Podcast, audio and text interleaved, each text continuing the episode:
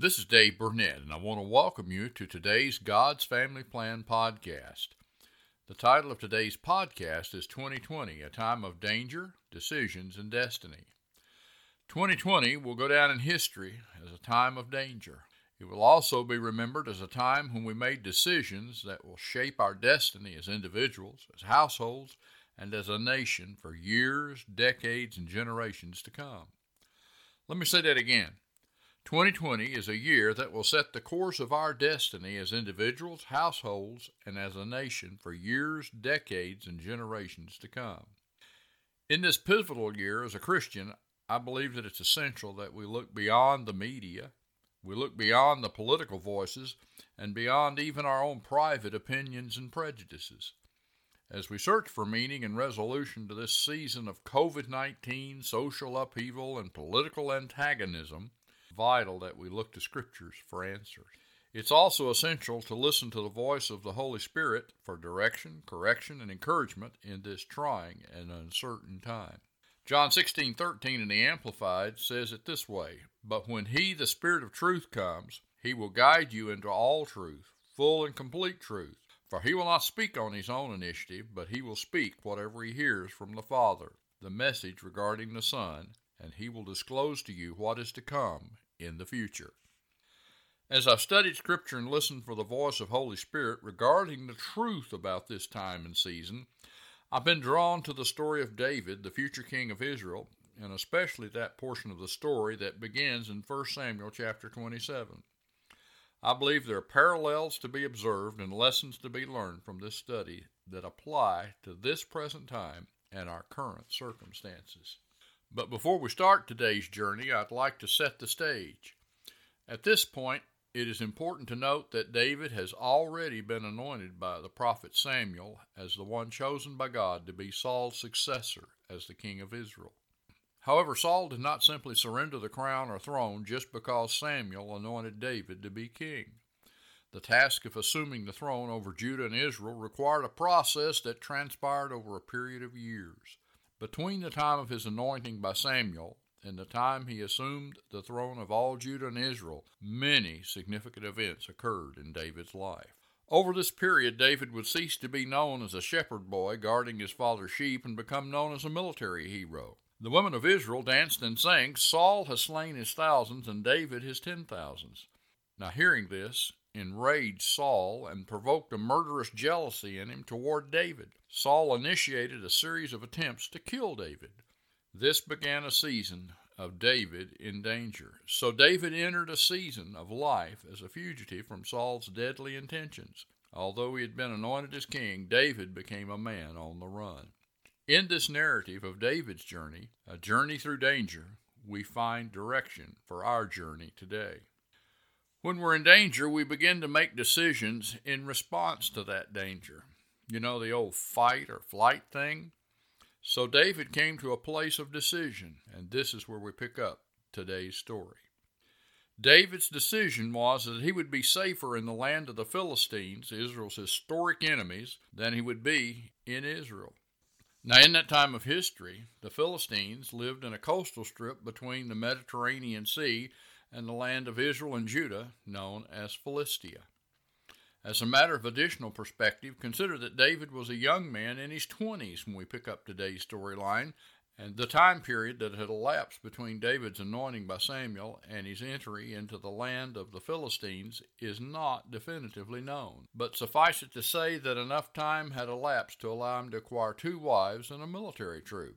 And when he fled into the land of the Philistine, David took his two wives, 600 men, and each had his own household with him. It's important to note that Scripture does not indicate that David sought the Lord's advice before making this decision to go into exile and into the land of the Philistines. As we'll see later on, Scripture takes note of the times when David inquires of the Lord, but at this point it would appear that the plan to go into exile in Philistia was born out of David's situational assessment and the conclusions of his own reasoning. Scripture records that David's strategy worked. When Saul learned that David had fled to Gath in the land of the Philistines, he no longer pursued David. Let's pause here for a moment and ask what can we learn from David's decision that might apply to our situation today? The psalmist tells us in Psalm 119, verse 11, Your word have I hidden in my heart, that I might not sin against you. These are times when we need to be so filled with the Word of God, so prayed up and listening to Holy Spirit that when we're forced to make a quick fight or flight decision, a life and death decision, we will make the right choice.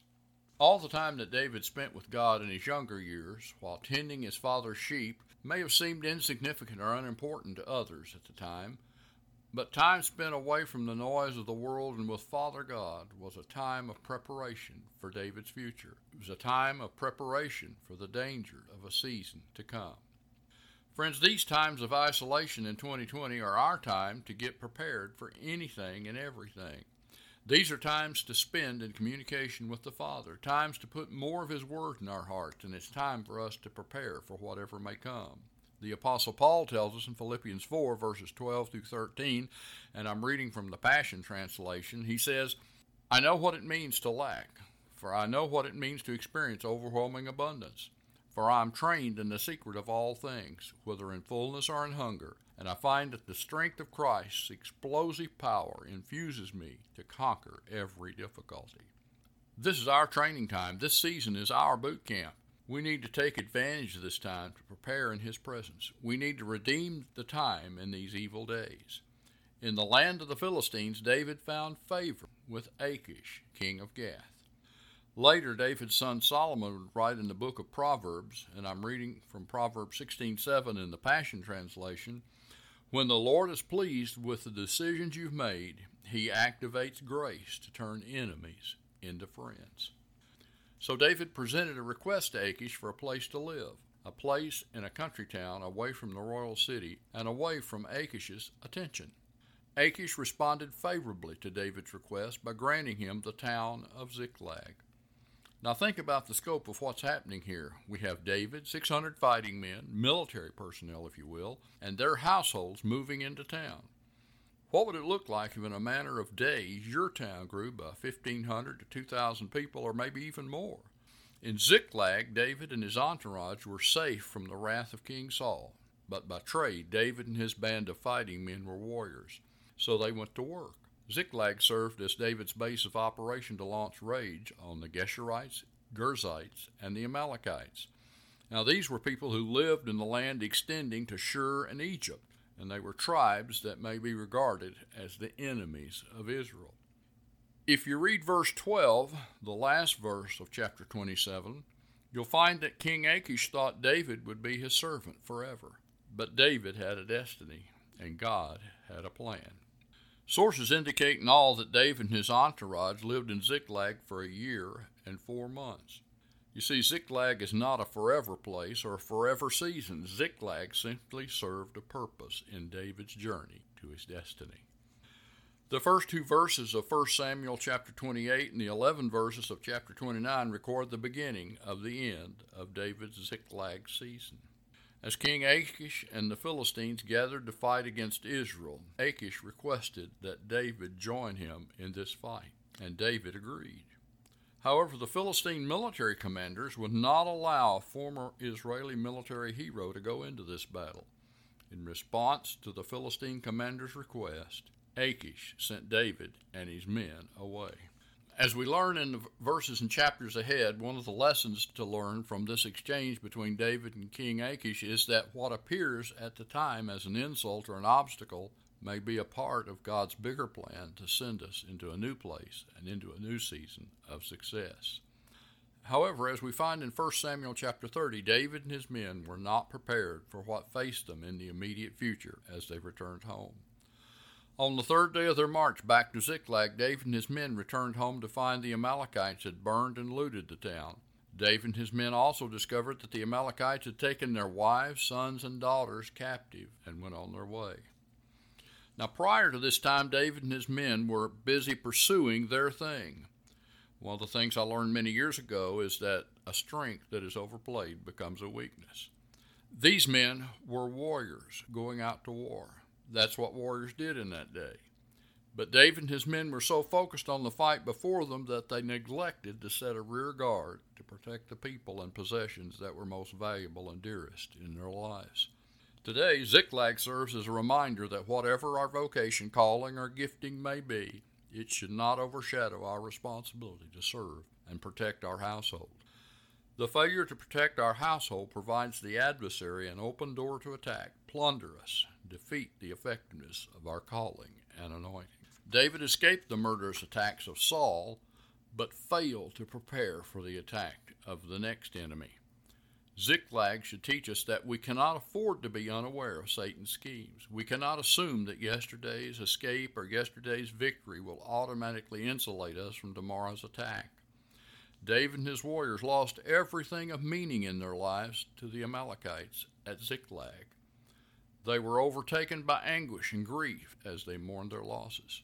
They wept until they could weep no more.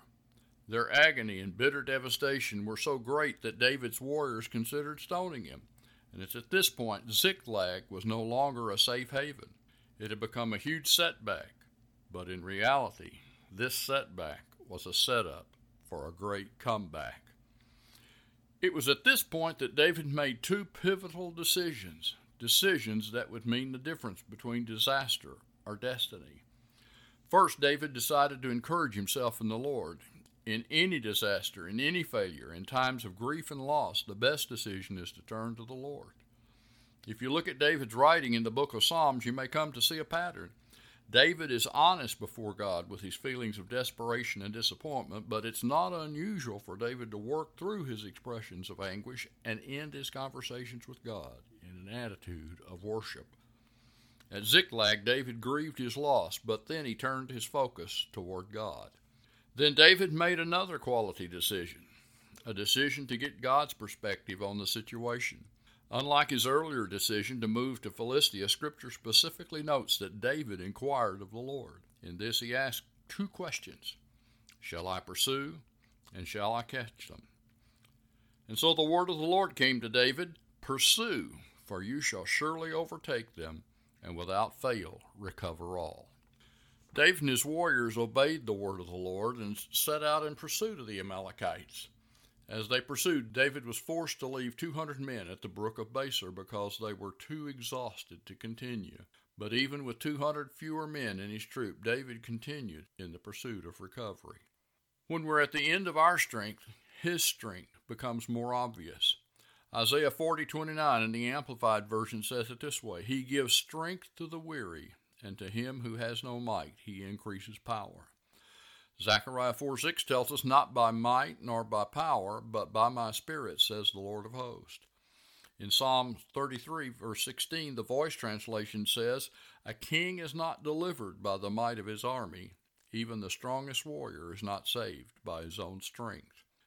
When God says pursue and recover all, he means just that. He knows your weakness. He knows us better than we know ourselves.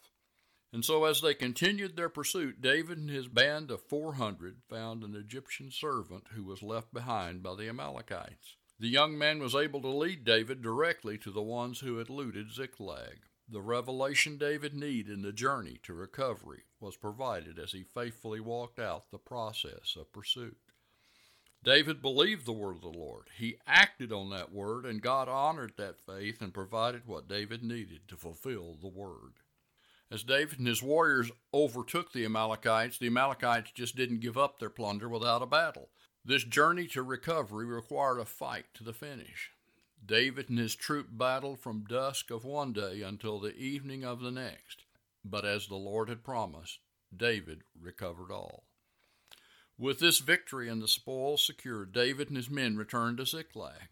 At this point, the stage was being set for David's move into his destiny.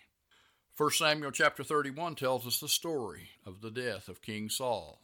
With the death of Saul, the next chapter of David's life would begin to unfold.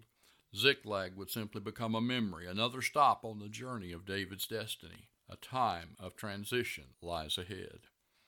2 Samuel chapter 2 tells us that David inquired of the Lord. Did you catch that? Scripture took note again that David sought the Lord's perspective. This time the Lord instructed him to relocate to Hebron in Judah. Ziklag, as a place and a season, was over. It was history. David, his wives, fighting men, and their households moved to Hebron and the surrounding area. It was at Hebron that the elders of Judah anointed David as king of Judah. David reigned over Judah for seven and one half years in Hebron before the elders of Israel also came to Hebron to anoint him as their king as well. David was 30 years old when he started to reign. David's journey to destiny led him into danger. In order to complete this journey, David made decisions that determined his outcome and the outcome of his household, as well as the outcome of his warriors and their households. David's journey led him to Ziklag, but Ziklag was not the end of the journey. For America, this is a Ziklag season. It's a frustrating and uncertain time. There are dangers. There are dangers from COVID 19, dangers from social unrest, and the list goes on and on. But there are decisions that have been made and decisions that will be made, and these are decisions that will mean the difference between destiny and disaster for our nation. In order for America to align its journey with its destiny, we need to learn the lessons David demonstrated in his Ziklag season. America as a nation and you and I as individuals and our households have a God ordained destiny. During this trying time and season of testing, I invite you to make a quality decision to encourage yourself in the Lord, to seek His perspective, to inquire of the Lord, to protect your household, and to prepare to recover your destiny regardless of what the future holds. Good, bad, or indifferent, we need to be able to say with the Apostle Paul, I'm trained in the secret of overcoming all things. Finally, Scripture tells us that God is not a respecter of persons. If we do what David did, God will do what he did for David, and we will recover all. I want to thank you for tuning in to today's podcast. If you were blessed by this podcast, we would like to hear from you. The way to communicate with us is on our God's Family Plan Facebook page. A link to this podcast will be posted there. You can give us your feedback in the comment sections beneath that post. I bless you and leave you with these words. It may look like a setback, but God is able to turn your setback into a huge setup for a great comeback. Have a blessed week.